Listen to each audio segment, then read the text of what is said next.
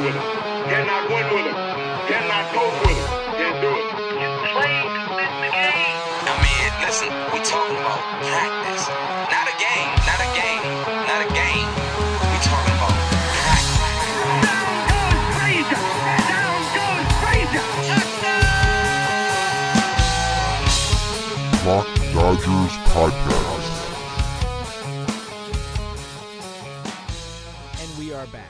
Episode two of the Clock Dodger Sports Podcast. It's your host, Neil. And of course, my boy and co host, Vic. Yes, sir. So, a lot of things have happened in sports since we last spoke. Uh, we're going to get into a bunch of different topics today NBA, some NHL, a little bit of fantasy basketball. So, make sure you guys listen all the way through. Uh, the NFC AFC championship games, we had some predictions. We were a little off, I would say. uh, but overall, great games to watch. We're going to kind of dive right into that. Now, of course, the one thing I have to mention is with the Broncos, you were dead on in your assessment of the D line and how they were going to basically manhandle the Patriots. Yeah, even though I was 0 for 2 on my picks, I do feel good at least uh, about the the Denver defense and their showing. Um, it, and it really was, you know, the biggest uh, the biggest mismatch out there. I thought, and they, you know, give all the credit to Wade Phillips. They put together a superb game plan, and but you know, plenty of people have come up with game plans to stop the Patriots. But as we all know, you have to go out and execute, and they did just that. Yep. And I know Bronco fans were worried about uh, another late comeback by Tom Brady. Yeah. Uh, so don't deny that, guys. But your defense stepped up. Uh, the, I'm going to give them credit where it's due. Last week, a couple Bronco fans were getting on me. They thought I didn't give the defense credit. Uh, so I'm eating crow on that one. Um, Peyton Manning, I, I figured he did his best Trent Dilfer impression uh, managing that game. It's clearly, in my opinion, his last year. Um, I think somewhere I, I seen it mentioned it was his last rodeo here, so it, it's pretty obvious at this point that it's time for Peyton to go out. You know, uh, It, it sure seems like it, but man, he picked a hell of a time to, you know, get back to the old Peyton Manning. Uh, you know, I'm going to refrain from making any any HGH HGH jokes on that behalf, but he did play a magnificent game. I mean, he took advantage of a couple of big mistakes, really uh, blown coverages on both of those touchdowns that he threw, um, and also the you know the big third down run that he had uh, to keep the drive alive. You know, matching the one that Brady had from earlier uh, yeah, again, you know, all all credit goes to them. They they just played a hell of a game. Uh, they went out and they executed their plan, and you know they made plays and they made Brady very very uncomfortable. Patriots just never got into rhythm until it was really too late. Yeah, and there was surprisingly a lot of respect from the Broncos after they beat the Patriots. Like I noticed Peyton Manning talking to Belichick and Brady, and Brady talking to C.J. Anderson. I thought, you know, typical Patriots are just gonna walk off the field. They don't want to shake hands. They don't want to talk. But like the Broncos were like, you know, giving them all the credit. I think I think it has to do with Peyton Manning possibly leaving. Well, uh, the only reason I'm laughing over here is because, uh, uh, other than that one story that came out uh, where an anonymous Broncos defender said that he purposely tried to rub his junk Oh, across yeah. Brady's face. Who So, do you I think mean, that uh, but- was? Who do you think it was? How- you know, I mean, So they, they, they got a lot of characters. Definitely wasn't D Ware. D Ware is a little old school. I don't think, um, you know, I don't think he would engage in that kind of activity. Um, why wouldn't it be Von Miller? Von. Miller seems like he's kind of a goofy guy. That's the character I Uh, he, you know, he would seem like it. Again, you know, we don't, we don't want to, you know, put names. We don't know who. Allegedly. But, but, uh, but who, who would you think? yeah. Why, why not Von Miller? Yeah, he's a wild dude. Um, so yeah, I mean, it was an interesting game. Uh, some people expected it to go that way.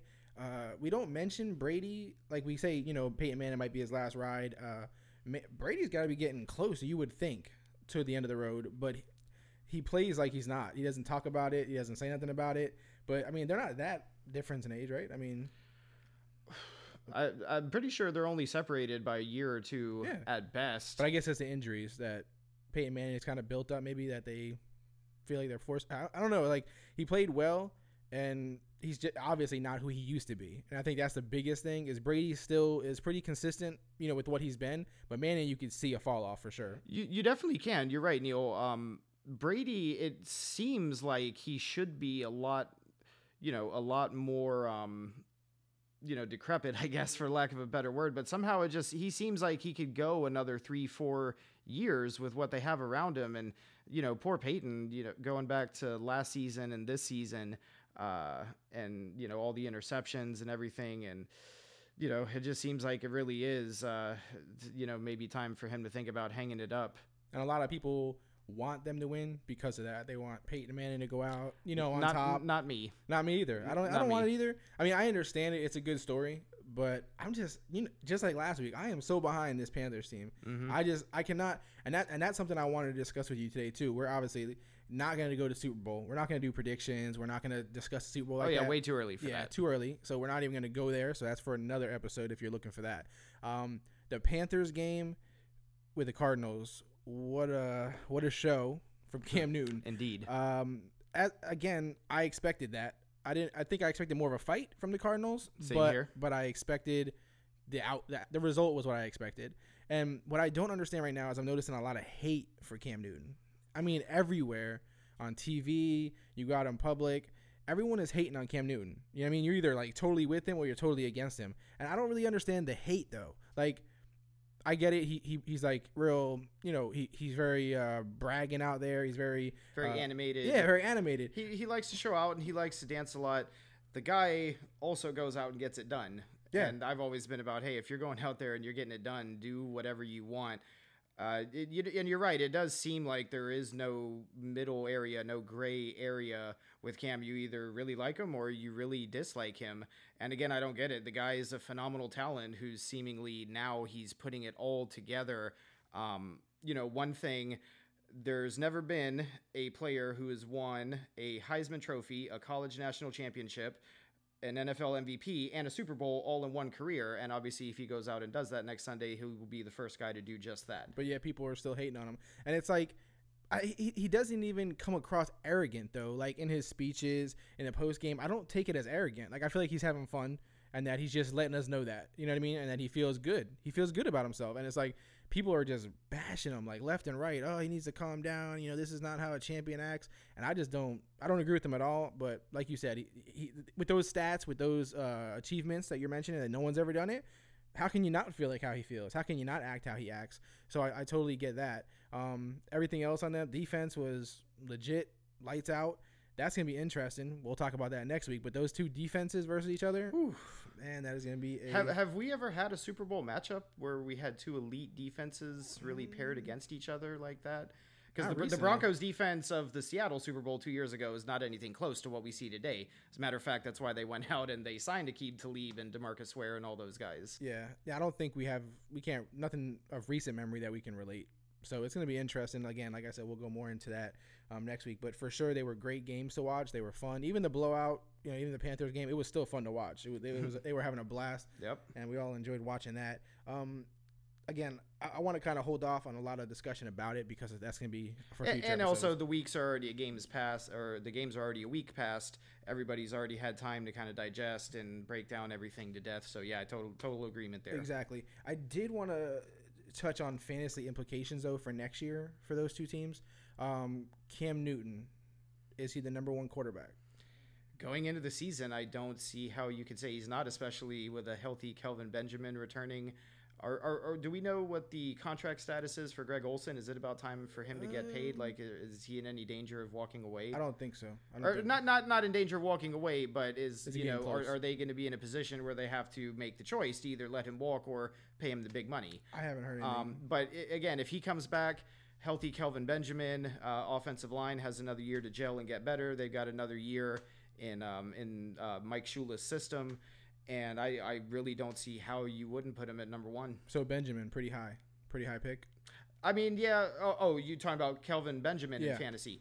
If he comes back, I would have to say so. I mean, he's he's easily the most talented player that they've got, and look what Cam Newton did this year with the spare parts that he had around him. Yeah. So you bring a premier talent like that back in a six-five red zone monster catching those bullets from Cam, So like where, where do you put him? Top five? Top ten? Kelvin Benjamin. Yeah, fantasy next year. If you're we're projecting early, obviously. I'm I and tru- truthfully I'm a little biased. Kelvin Benjamin is uh, from my hometown Belle Glade. Shout out to the Muck and an Shout out. FSU man as well. So top ten, eh, I would say at least you know maybe top twelve to fifteen, and then depending on on how things shake out because we never know who's going to emerge, who's going to get hurt.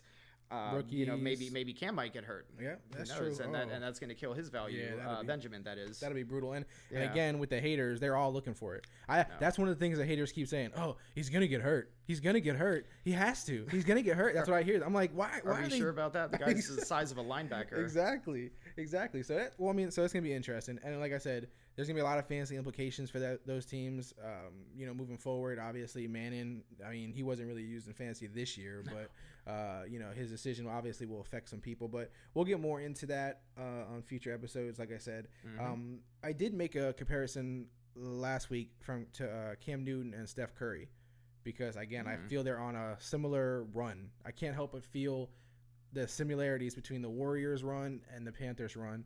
Um, Curry, you know, they're obviously friends too, so it's weird that it's all coming out that way. But I just feel like it's a it's a similar run.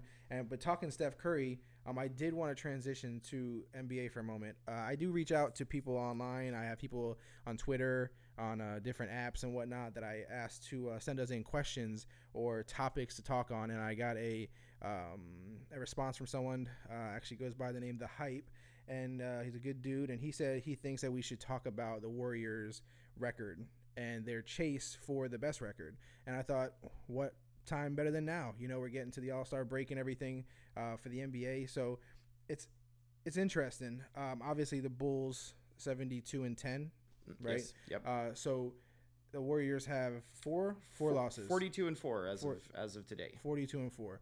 So obviously everyone has to say there's a chance because they have, you know, the the record to show for it. Do you think it's possible right now? Absolutely. Without a doubt. now, granted, that all hinges on everybody staying healthy as well. They've had extraordinary good luck over the last couple years of not having key guys hurt. Because I don't know if you remember back in the early uh, part of Curry's career, you know, his ankle problems got so bad. He was missing extended time. Uh, he was always uh, on you know or coming back from uh, from injury and it seemed like the ankles would never heal right. Uh, there was even you know some very mild talk about them uh, possibly looking at other deals. And granted this was back then but the last few years he's kept everything together in general other than i think losing bogut for a stretch last season just eh, great great luck with uh, injuries and also too guys who seem to be perennially perennially injured on other teams, Leandro Barbosa and Shaun Livingston. So maybe Golden State's training staff is the new Phoenix training staff from the early some- 2000s. something in the water, I guess. yeah. Um, so yeah, so it's an interesting idea. Um, I, th- I feel like we chase these a lot sometimes early in the season, but I, I, I do have a good feeling about them. Do, but now, like we when we when we discuss these things, a lot of times people go back to history. Oh, the sport is different. It's different. The league is different.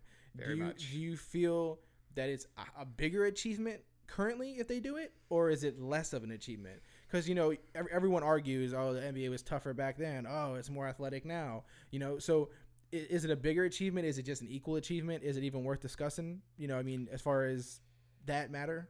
I- everything over the the course of NBA history has all happened in cycles back in the day before you know before integration when you know in the 40s and 50s the league was for lack of a, of a better term mostly full of slow white guys. It lacked melanin. And- It lacked melanin. you know exactly.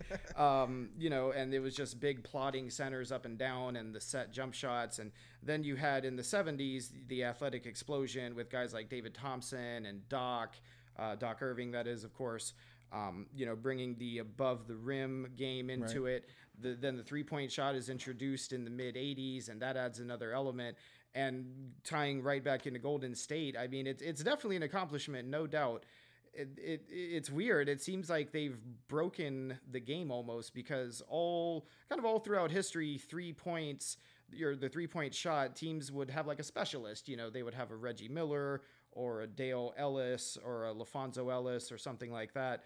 Uh, you know, one guy who would come off the bench or maybe start that was the three point specialist. And the Warriors say, you know what, we're just going to put a whole team out there of guys who can launch threes at will.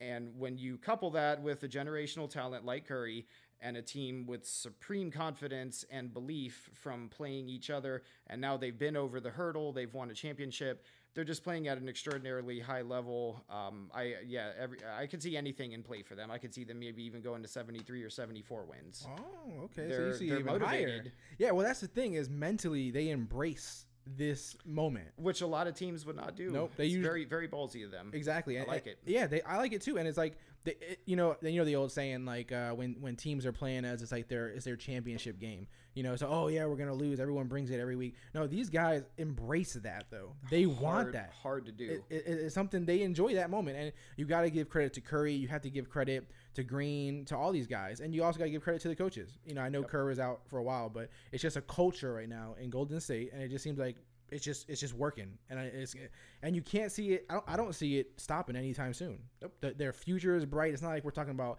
older players. You know, everyone is young, like everybody. And on top of that, we're going to get a, a rise in the salary cap, actually, two rises in the salary cap over the next two years.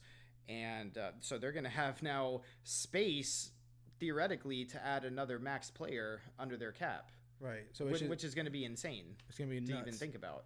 Yeah, because you always wonder, oh, are they going to be able to keep all these guys? But the way the salary cap is, it's not even like it's, it's almost not a question. And plus, with situations like that, those guys typically will take less to stay there. True. You know what I mean? Who, who who's gonna? Who? I mean, I guess they could chase the money, but I mean, they're gonna get good enough money. I mean, we're talking about millions and millions of dollars, oh, regardless. all all throughout the history of the NBA, you know, is littered with guys who, you know, veterans coming from other teams who took less money to play with a superstar for a chance at a title. Guys like LeBron, uh, people have been doing that in San Antonio. Um, so yeah, So so um, it's something I think about sometimes. Do you think Curry is better than LeBron right now? Would would the Warriors be better with LeBron and not Curry? The way they're currently built, Mm. currently built. Because I mean, they're built to make the threes, right? So I don't think they think they are built to make the threes. See, I guess it really all comes down to you're obviously going to lose Curry shooting. LeBron can pretty well replicate Curry's playmaking, so whatever they would lose in three point shooting from Curry, LeBron respectable from three, especially in these last few years of his career. Uh, He's definitely going to be able to find the open guys on the kick and slash game and so forth. Um, so. The production is still there. Either way, I, I think they can more or less replicate enough of what they're doing now. Uh, they get a little bit better defensively and obviously a little bit bigger rebounding with the upgrade from LeBron to Curry. I would have to say though, I still think Golden State slightly worse record wise Mm-hmm. with LeBron over Curry. Whereas if you if you put Curry on this Cleveland team, I mean, first of all, there's only one ball, and now you're talking about him and Kyrie out there. So that that would be interesting to you know to think about. and, and something I don't like in that kind of situation. I know we're just we're just talking craziness, but LeBron mentally, I don't I don't like him mentally with the Golden State Warriors. Like I just think he complains too much. He whines so much on the court. I know, you know, he a lot of people say that. I know he's so great, and I and I I'm not denying that fact. But I just think again, I think the mental part of it is so important in Wash. I mean, with the Warriors right now, I think it's I think it's the key. You know, and I don't know if you take out Curry and you add in LeBron, if mentally things stay the same there. You know, so that's just something to think about. I just I always like you know comparing guys like that. But um, speaking of the NBA, the All Star game it's coming up. Uh, people disputing back and forth who should be in it, who shouldn't be in it. Um, some of my biggest glaring things that I, I feel are going on with this. Um, number one, Kobe. Should he be in the All Star game? the All Star Game, Neil, it's always been about fan service. It's um, you know they they're they're not beyond rewarding guys for services rendered. You know, think back to uh, Magic Johnson in 1992 making the comeback after retiring in 1991 when he announced that he had HIV, and then he came back in the 92 All Star game, uh, hit the winning three over his buddy Isiah Thomas. You know, won the MVP. Um, you know, uh, Michael Jordan uh, in the 2003 All Star game getting in over Vince Carter. Actually, Vince, somehow strangely, Vince graciously stepping aside and saying, no, Jordan can have my spot. But you, you do that for a guy like MJ. Yeah. But yeah, I'm, I'm completely fine with Kobe. He's already said that it's his last hurrah. Uh, the All Star game is what, Toronto? So, I mean, you know, and now you get to have the, I guess if you want to call Toronto an international market, but Kobe's always been a big international marketable guy. Yeah. So you have him there, uh, you know, for the last game. Yeah, I'm, I'm I totally feel it's fine with him. I feel it's like a victory lap. yeah. You know, so I'm fine with it. I have no problem with it. Obviously, people are picking it apart. One thing I do have an issue with is the head coach of the Eastern Conference, Tyronn Lue. That bothers me. For some reason, it just bothers me. You know, it was supposed to be Blatt. Obviously, he got fired, which we discussed last week, and I've seen a lot of things since then. Um, a lot actually, what, what I've read Um, I forget where it was now, but I read that a lot of the players didn't get along with him at all. I thought it was a LeBron, you know, the major factor, but it seems like no one got along with him except rookies or guys who weren't veterans, basically. Yeah. So, but Tyronn Lue filling his spot, I don't like it. Do you like it? Do you have a problem with it? I don't like it at all. It, it bothers me for some reason. I just feel like the guy just became the head coach. You know, I, I mean, I understand his pred, you know, his his you know the, the person who was head coach that he took their job was that was going to be the head coach of the All Star game, but it I don't know, it just feels wrong. He, on one hand, he is the number two. He was the number two man, now the number one, but he was right there on the bench for all those Yeah. victories as the assistant. But at the same time, it, it does feel a little goofy to kind of hand it over to him when Blatt was basically, well, more or less calling the shots. Right. Um, It just feels like the second, you know, the runner up probably should have got it from, you know, the actual coach, you know, the whole season. You know, I just Because feel let me see, that would actually be. I'm looking up. So uh, uh, well, and it would be Dwane Casey. Uh, Okay. Dwane Casey. The Raptors have the second best record in the East. If you weren't going to give it to Tyronn Lue, so you have How cool would that be? In exactly in right there in the home arena. it just makes sense. And I, I don't know, man, it just bothers me. It just doesn't sit right with me. I think that would have been a much cooler story. You know, the the local teams uh, head coach being the guy. It just I don't know. It just seems like The NBA is not beyond that either. In uh, what was it 1994 or 1995 when the All Star Game was in Salt Lake City and they gave co MVPs to Karl Malone and John Stockton. I mean, granted, and and you know we. They, they kind of have to if they're they're in the home again. It's it's all about putting on It's a, a show for it's the fan thing. fans and making the big event there for for whatever city. I think Casey would have made more sense with that then. Even in that, even in that, you know, even if we're just looking at it for a fan thing, you know, with, like you said, with it being in Toronto, it just seems like Casey would have been, you know, the right idea. But total opposite um, situation is the NFL Pro Bowl. What a problem! What a mess! you know, um, it seems like there's more alternates than original, you know, players that were picked for it. Um, I'm not mad at it. They got a bunch of my Raiders in because of that, but uh, it just seems, oh man, it just seems like something that shouldn't be happening. It, uh, I don't know if you get rid of it completely. I don't know if you, you know, you you move it to a different time. Um, it just seems like guys don't want to get hurt. Football's such a physical sport. They don't want to continue. You know, they want to rest. They want to take their breaks. They don't want to continue to, you know, to continue to play football. I, I get it. It's great for the fans. It seems like guys who do go have a ton of fun. You know, they get to, you know, interact with the fans a lot more. We get to see more football, which nobody's mad at, even though it's, you know, half-ass football. But hmm. it's still football. We still see them. But it, it's it's a major issue. You know, the way that these guys don't embrace it right now. So obviously something is broken. You, I don't know if the NFL is going to do anything to fix it. I don't know, you know, what their plan is, but as long as people keep digesting the game and keep watching the game and the ratings are there, of course they're going to put it on there so they can get more beer advertisements and and whatever else. yeah, Uh, we speak with our dollar, right? So if we continue to purchase, you know, tickets and and continue to watch it, I guess you know I don't know how much they'll alter but I would like to see them change things. Um, you know, I don't know if it's a if it's a time thing, if it, you know the end of the season is a problem, if it's um, you know, just players for some reason the players just don't want to do it. You know, I don't know, I don't know what you know what that is. Um, do you think the NFL will change anything, or they're going to continue to go down this path with basically an alternate Pro, Pro Bowl team? I mean, I was saying that they should move it to as as weird as it sounds to the middle of the season, maybe after week nine or something like that. Maybe have uh, like a- the NBA and Major League Baseball do. and and NHL. Granted, NHL. they they play many many many more games in those sports. But how much how much worse is it than what we already have right now? If um and you give a team or you give every team okay the last game was on Sunday or Monday and give everybody that rest of that week off have the Pro Bowl give that other week off as well and then have everybody come back fresh so the players are getting pretty much two weeks of rest right there in the middle of the season, which you know they would love. And if anybody wants to say, oh, well, it breaks up the schedule or how would they fit it in uh, with two weeks essentially off like that, we'll trim the preseason by two games. There, there's been an outcry over that for years Yeah. to trim the preseason. Guys are getting hurt. Nobody really pays much attention to it.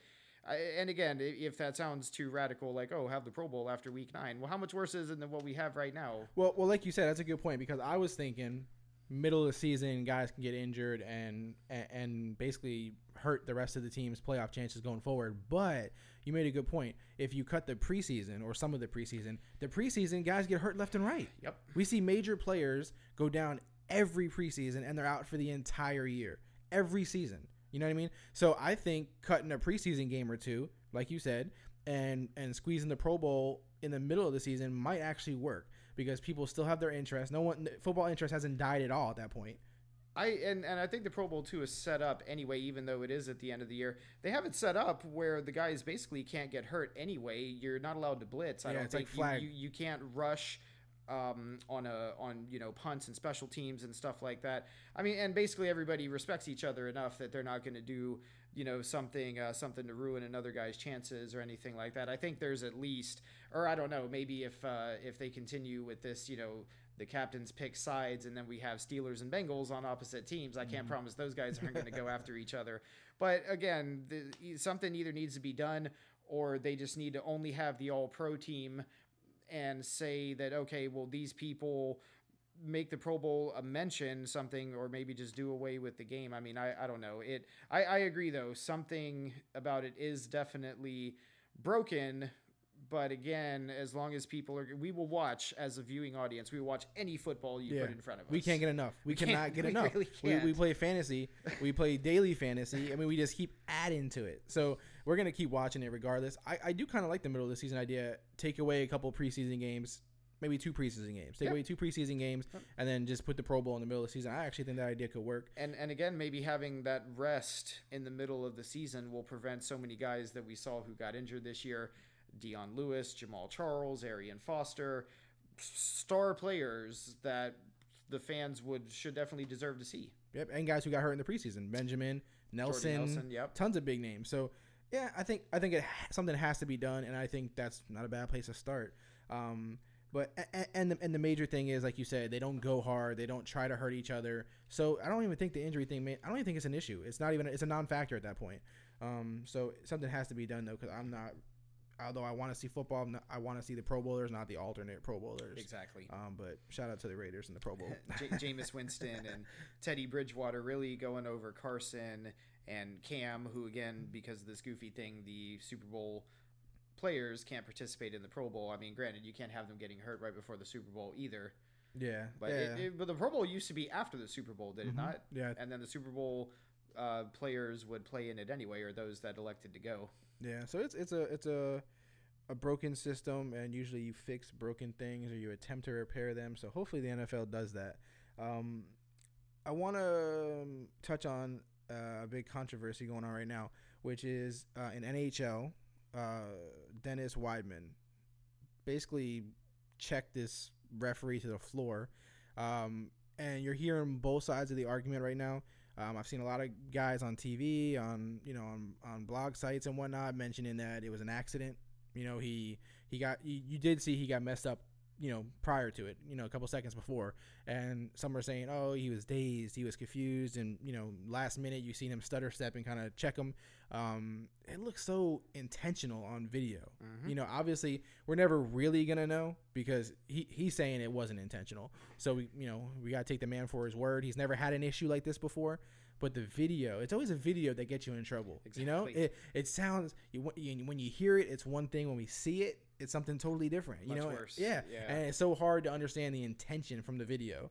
What do you think would have happened had that been in the NBA or the NFL and one of, you know, uh, just whatever random player would have attacked a ref on the court like that? Like would his, would his career be over faster than Robert Griffin's? I mean, he'd be on milk cartons, I would have to think. Yeah, yeah. I I think he. I don't even think we would be discussing whether he would be suspended. He would be suspended. Yeah. You know, just because those leagues are more, uh, you know, proactive when it comes to these kind of things. The NHL, as we know, they let guys fight. Yep. You know, they slug it out on the you know on the ice. So And NHL kind of low on the radar. Yep. Nationally, uh, other than you know certain regional places where where it's still big, but yeah, not not much attention paid to it. it's not under the microscope like a lot of the other sports are. And it hasn't. Ha- um, I guess it has kind of had a bunch of legal issues too. Like the players, a lot of players have gotten in trouble. They've been arrested before. So it does. Again, they they they have the same issues as other sports, but they don't get the media attention as much. You know, they do have their diehard fans, but I just thought it. You know, watching the video, it just looked so bad. It I- looked bad. I say the ref took a dive. I say he Did flopped. He flopped. Oh man. No, no, I kid, I kid. it looked bad though, man. And like I said, I was surprised though because most people said he was an accident. Most people said they agree with him. They think that he was not. You know, I mean, he he gets up and he skates in that direction for two or three seconds.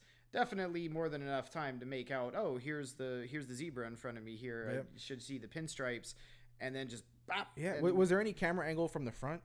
Not that I've seen. Everything seems to be from the back, uh, the back of the of the boards. There, he got checked. Wideman got checked into the boards. He gets up, maybe a little a little woozy, and then starts to skate over to the bench. And the ref just happened to be right there. A Guy gave him the old stick in the back. Yeah, because everything I seen was from behind, and like I said, you can't tell if his head was down a little bit or his eyes were down. You can't. So, and it, it makes it that much harder to judge what his intent really was there. exactly. And I don't want to vilify the guy. I don't either. I, but but we do have to agree it doesn't pass the eye test. No, it doesn't pass the eye test. It looks bad. And if we take the man at his word, you know, we got to give him a pass.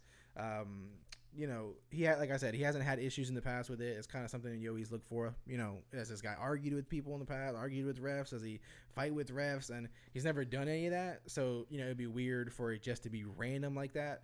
Um, but the eye test, whew, man, I I seen it and I was like shocked. I was like, man, this is nuts.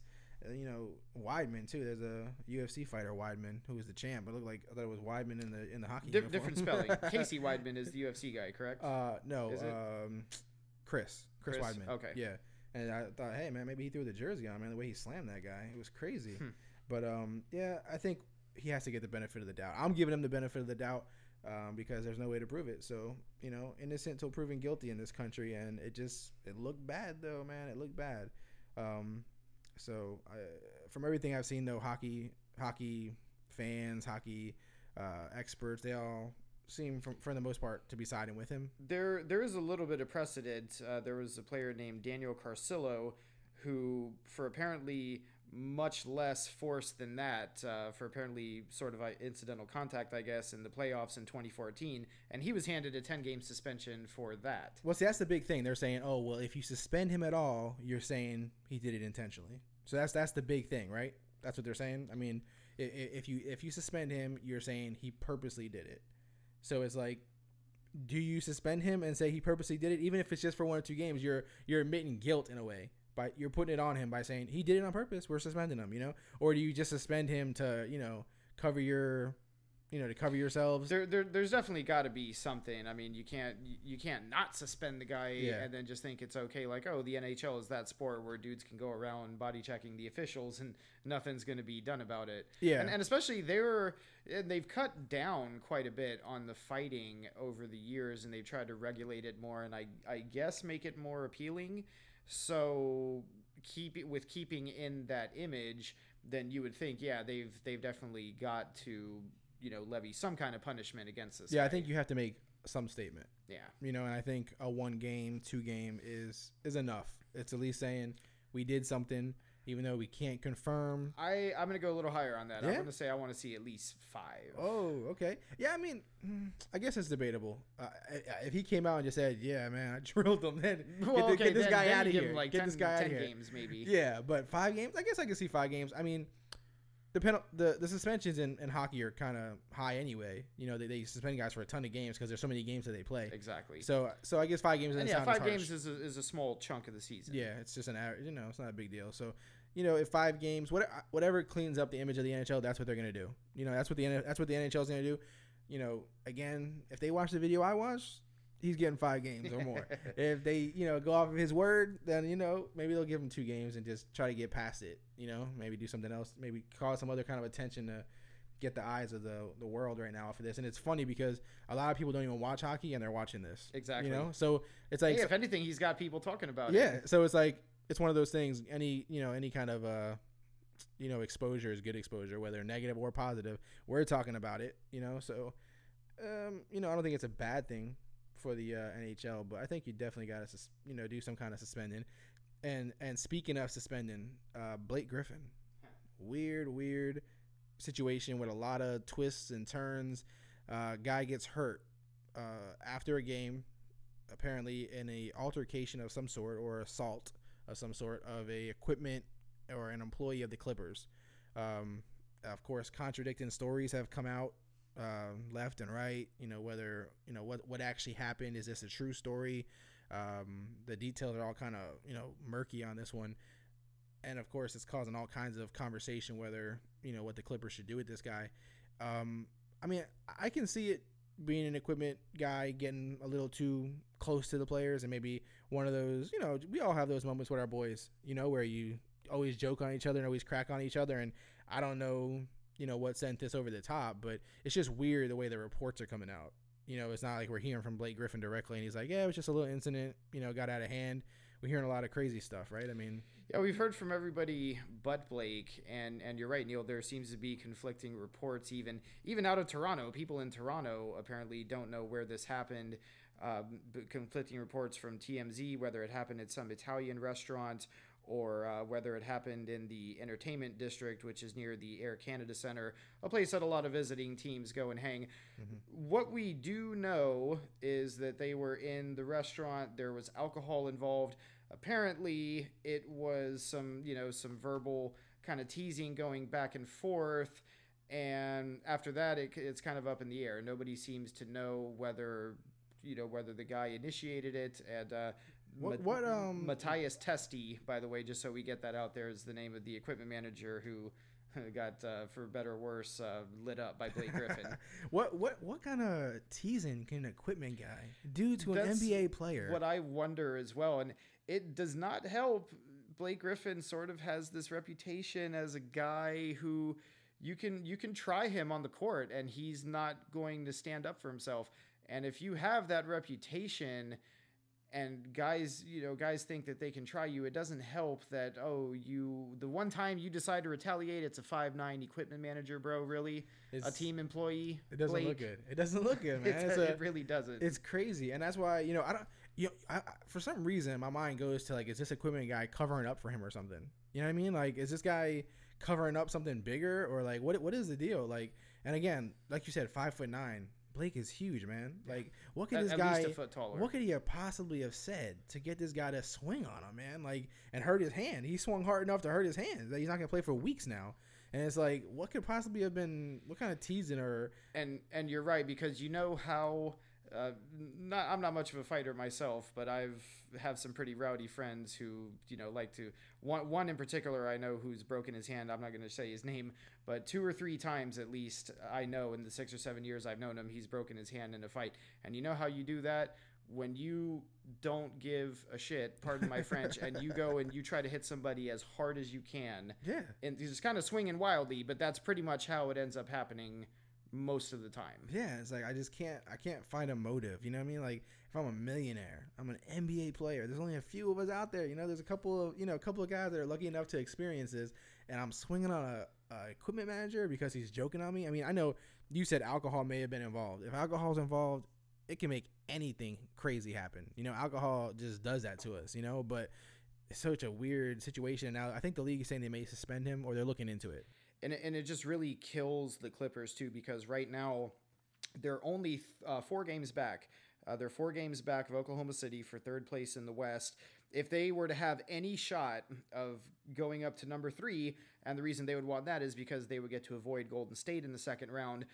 Which is a good thing. He's he, exactly, but Blake is pretty much projected. Even though the reports from the Clippers have said four weeks, that's typically a six to eight week injury to fully heal. Let alone for a guy who's going to be playing professional basketball, you know, dunking and blocking shots with that hand and doing whatever else. He's an aggressive player. It's not like he's some three point shooter. Exactly. He plays above and near the rim quite frequently. Um, but again, so he might take up to eight weeks. That totally kills them from having any chance of catching the Clippers for the number three seed. So he's now put his team in a pretty in a pretty bad position as Yeah. well. And I've heard all kinds of reports. You know, trade him. Do we trade? Do, do the Clippers trade him?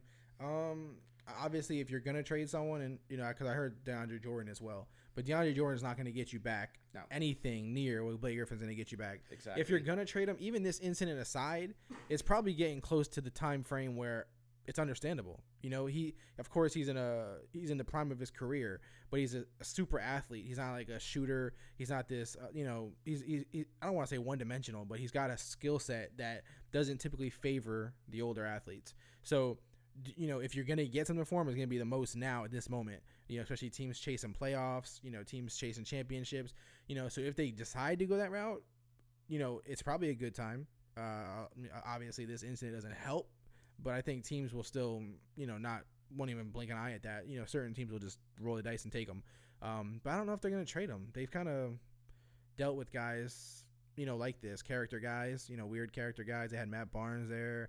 You know, they they kind of, you know, Doc Rivers is a strong coach. You know, so I don't know if, if that kind of situation will get out of hand or out of control. Um, but the NBA spotlight on it, you know, them, you know, investigating it is going to affect it. Who knows? He could get suspended. He, he may be out for eight weeks and be suspended after that.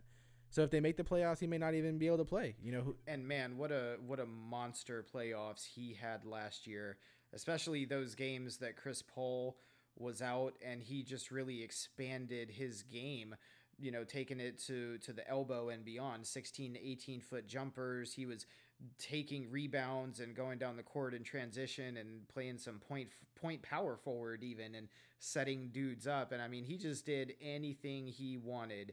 Uh, you could argue that he probably had the the best playoffs if you want to say maybe LeBron, especially with his monster finals numbers, and Steph Curry, obviously, and the way he lit everybody up. But Blake Griffin was right there with those guys. I, you know, they played my Rockets in in the second round, blew the three to one lead, but for those first four games, Blake Griffin did whatever he wanted, and Houston, no matter who they threw out there at him, Terrence Jones.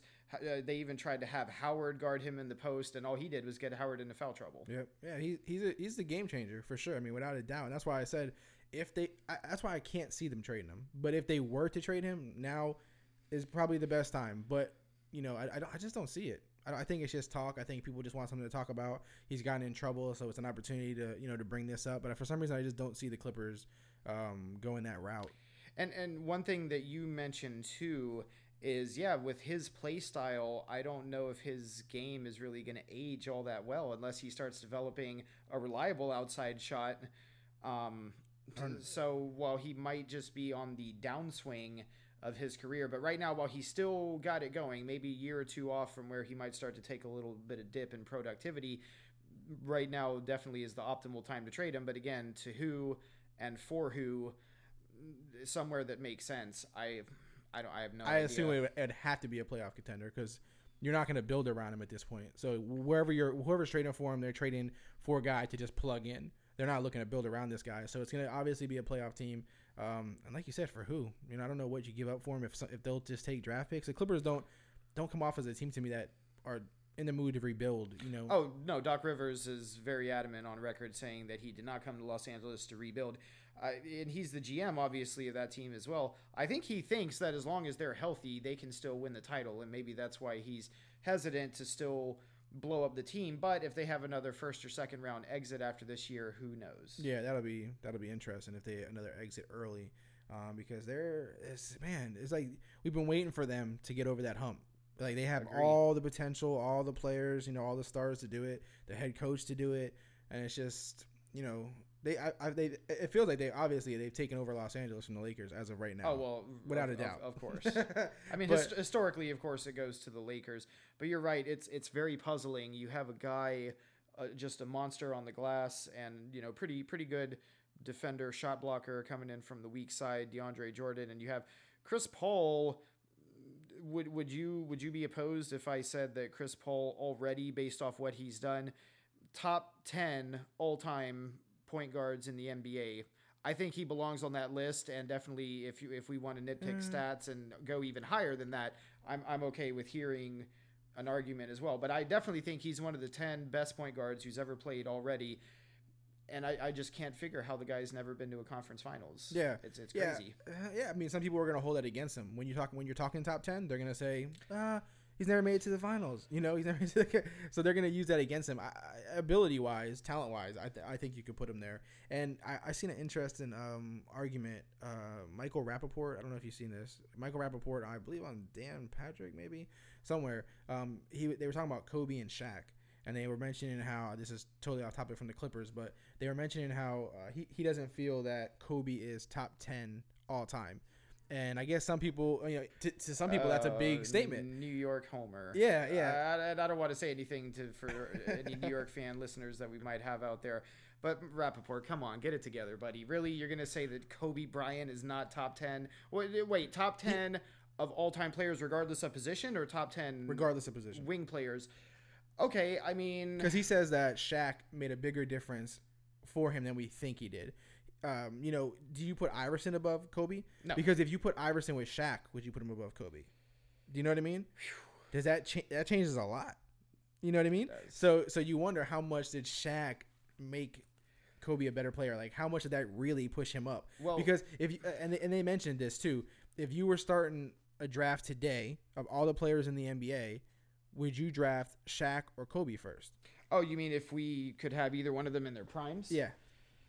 Definitely. It's it's Shaquille O'Neal, and it's and it's really not even close. So what about Iverson or Kobe in their primes? No Shaq, just Kobe or Iverson. Kobe. Kobe, yeah. It's because of the big shot, right? Because of that killer shot that he can make from anywhere. Well, Kobe. The mentality, everything is like Kobe. Kobe's the closest, you know, the reasonable facsimile we'll ever see to Michael Jordan as far as a guy who had all the athletic gifts and who was just a cutthroat competitor that would do anything to win. You want Kobe in your NBA foxhole. Kobe, you know, out on the wing, being six six and being a pretty good defender when engaged, uh, off the ball and locking guys down you know, it's really hard because Iverson, Iverson would get you buckets. Iverson could find people. Iverson also too, for a small guy, uh, perennially in in the top uh, top five or six in the league in steals during his career, could score at will. The guy played with more heart than anybody.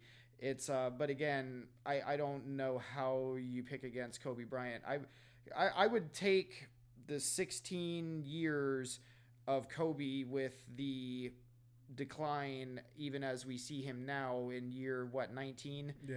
um, versus having 10 really good years from Iverson and then you know for the next 5 or 6 years kind of not so much cuz his you know his peak really didn't last all that long Kobe's peak definitely Yeah. a lot longer? Yeah, and I don't know if you've seen the documentary on HBO for Kobe. oh the uh, Kobe Bryant's muse Yeah. loved it it was Dude, showtime Yeah, But- Showtime. Sorry. yeah And he, man, if you watch that, you feel like a lazy bum. like I don't care how hard you work, he makes you feel like a bum. Like there's no one that can outwork that dude. I watch that. You want to hit the gym. You want to start losing weight. You want to start playing basketball. Like that thing was motivated, man. That dude works harder than anybody. There was an article I read the other day. Uh, if you and I'll definitely have to send you the link if you haven't already read it. But it was an oral history of the 81 point game against Toronto back in 2008, and he talks about pretty uh, confidently and just effortlessly as only Kobe can do about how he thought you know, and he said not to sound arrogant, but I always thought 70, 80 was possible. I thought 90 or 100 was possible. And the reason I thought that was possible is because I knew that I was in the gym shooting a thousand made jumpers every day. I was in there at 5:30. I was training like a madman, and that article went on to have accounts of people, you know, equipment managers and other teammates saying, "I got there at 5:30, and I think I'm going to be the only guy there." And here's Kobe on the treadmill already, and he was just working like a beast. And on top of that, that year he was basically all they had. That was kind of in the rebuilding. Uh, Phil's first year back, in fact, after after the two year layoff. Yeah, his work ethic is insane, man. If you have kids, have them watch that, man. like that thing, ah, man. If that doesn't motivate you, something wrong with you, man. That's, I agree. it- he's amazing, and he's gonna go down as one of the best, regardless of where you put him.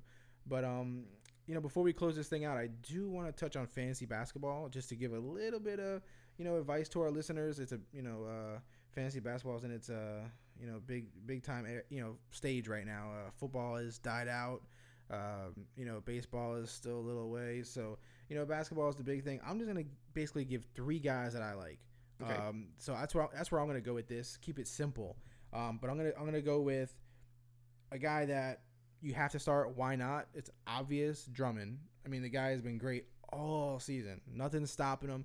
Nothing's slowing him down. He's kind of like the guy you just have to have in your lineup. You know, just like when you play fantasy football, you're you know you're not even thinking. You're just putting guys that are, that are the hottest in the league. You're just putting them in regardless of their price, regardless of their worth, regardless of who else you're putting in your lineup. I just feel like Drummond. There's no reason not to. I can't argue a reason not to put him in my lineup. Um, a guy that's coming back from injury, so kind of you know, isn't being thought about as much or kind of, you know, will come back in and surprise some people, I think is Dragic. Um, you know, he's hurt recently, but I think he's going to come back, do his thing. Um, I feel like the Heat are just going to, you know, keep molding a little better and better. And Dragic is a big deal for their team. You know, they gave him all that money. They're not, you know, there's nobody pushing him as far as, uh, you know, time on the court. So Dragic's a, a, a riser for me. And then my sleeper, I'm going to be a homer here, uh, Orlando Magic, Aaron Gordon. Um, I'm going with him because they're struggling. And so I feel like Skiles, although he's not a coach who typically favors starting the youth, that's all they have in Orlando is youth. There Exactly. literally is no veterans. So um, Aaron Gordon played well last night, if you've seen versus Celtics. Um, he's hitting threes, which obviously when he came out of college was not his forte, but he's hitting them, you know, looking pretty good doing it. He rebounds like crazy. He's super athletic. So guys like him, I believe on the Magic are going to get more and more burn as the season goes along. So I feel he's a good sleeper for you. So whether it's daily fantasy uh, sports, they play in the Celtics again uh, for their next game. So I expect him to kind of um, replicate what he did there. Um, so he's a good he's a good play just for this upcoming week. They have a pretty decent schedule. Same with Dragic, they have a pretty good schedule. That's why um, I feel good about him at least for this upcoming week. Um, but Aaron Gordon, I feel is a good sleeper. Uh, I feel like he'll he's gonna only do better as the year goes on here, as we finish out the year for the second half. And I feel like next season, I feel like he will be a starter on the team. And I see no reason why um, he won't be on everybody's radar. He's just super athletic, and I'm, I'm a homer. He was one of the, my favorite guys coming out of that draft, and I'm glad to see him finally putting it together, seemingly after kind of struggling a little bit in the rookie year, kind of bouncing back and forth between uh, playing time and so forth. Um, I'm actually going to go another Heat guy who I like in fantasy for the upcoming week. Um, the Miami Heat have four games coming up this week. And Justice Winslow is a guy who, right now, in his past five games, he's averaging 35 minutes a night because they have injuries on the perimeter to Tyler Johnson and Gerald Green. Uh, in those 35 minutes, averaging eight points, six and a half rebounds, three assists, and one three per game, giving you pretty solid defense as well, and shooting 53% from the floor. So why why not with the injuries still going and they have four games like I said upcoming this week? Definitely Justice Winslow is a guy I like a lot um, for the upcoming week in fantasy. Yeah, I think we're both favoring some Heat players. They got a good lineup. I mean, a good matchup Yeah. uh, this week coming up. So they got a lot of good stuff. And and and uh, Winslow's a hard nosed player, man. He's Exactly. Good, he's a good. He's a he's a hard nosed player. He doesn't take plays off. So I, I see where you're going with that one. Yep. Uh, another one I like as well, uh, Langston Galloway, Knicks point guard. Uh, over his last five games, 31 minutes a night and doing pretty respectable 11.8 points, three rebounds, two assists, and one three. Um, don't really jump out at you much, but keep in mind Porzingis and Carmelo Anthony have both been sitting out. I believe they're even sitting out uh, a couple of games on this upcoming road trip. So, but when those guys are back on the lineup, I definitely think Langston Galloway is even going to surpass those numbers that I just mentioned. Because right now he's kind of doing that as one of their focal points on offense again because Zinger and Melo not uh, not playing right now. Right. You, know, gotta remember in fantasy, a lot of you know a lot of the newer players or the people who play for popularity because it's so popular right now. They don't think of guys like him. You know, he's not a household name. He's not some you know guy. He's not the everyone. You know, guys who aren't experienced in this, they think Melo, Melo, Melo, Melo, Porzingis. You know what I mean? But you know, that's a good uh, guy to point out. Kind of a sleeper, but Yeah. you know, he's on the rise for sure. definitely. And and and shout out to the Knicks too. Uh, I, I'm obviously a Rockets fan, but again, as we talked about last week, I'm a bigger fan of the sport as a whole. I think it's a lot more interesting when teams like the Knicks, Lakers, and Bulls are relevant. Uh, New York only two games under 500. They're ninth place in the East right now, so definitely it's and it seems like Phil, you know, surely uh, got that pick right with Porzingis, Porzingis, yeah. and and even quietly Carmelo Anthony having a great season, sharing the ball.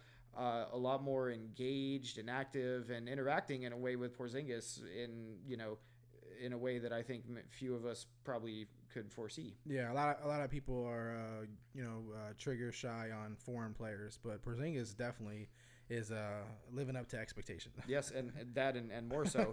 and then uh, my final fantasy guy, uh, fantasy hoops guy that I like upcoming, my big guy that I'm going to take to counter your Andre Drummond because he's just on a on a phenomenal roll right now. But a little more uh, understated, Willie Cauley Stein of Sacramento, uh, their first round pick from this year. Over his last uh, five games, he's averaging 29 minutes and doing again doing some pretty good work. Nine points, eight rebounds, one and a half blocks, and one and a half steals during that time. And all of this while a guy that we haven't talked about, uh, Demarcus Cousins, who is absolutely Bonkers. on fire right now, uh, averaging 32 and 13 for the month of January. Just numbers that we've not seen. Um, I, I just want to take a little minute, if I can, just c- to give him some love because the way he's playing right now. Um, if he finishes this season top five in scoring and rebounding, it'll be the third straight year that he's done that, which nobody has done since. Do you want to try to take a guess who that might have been? Mm, I don't want to take a chance. Shaquille, Shaquille O'Neal, going back to him. Okay. Shaq in the first three years of the Lakers title teams with Phil Jackson. So that's uh, good was, company. Was, was the last guy, yeah. Th- That's- He's Demarcus playing out of his mind right now. Yeah, and- and people keep saying, "Oh, they're gonna trade him. They're gonna trade him." I don't want them to. I like him there. I think he's fine there. You know what I mean? I don't let him be the star. You know, stop trying to put him with other stars. Stop trying to put him with other uh, franchise players. Just let them build around him. I think. I, I'd be okay with them pairing him with James Harden. yeah, I bet you would. I bet you would. But you don't need him. You got Josh Smith.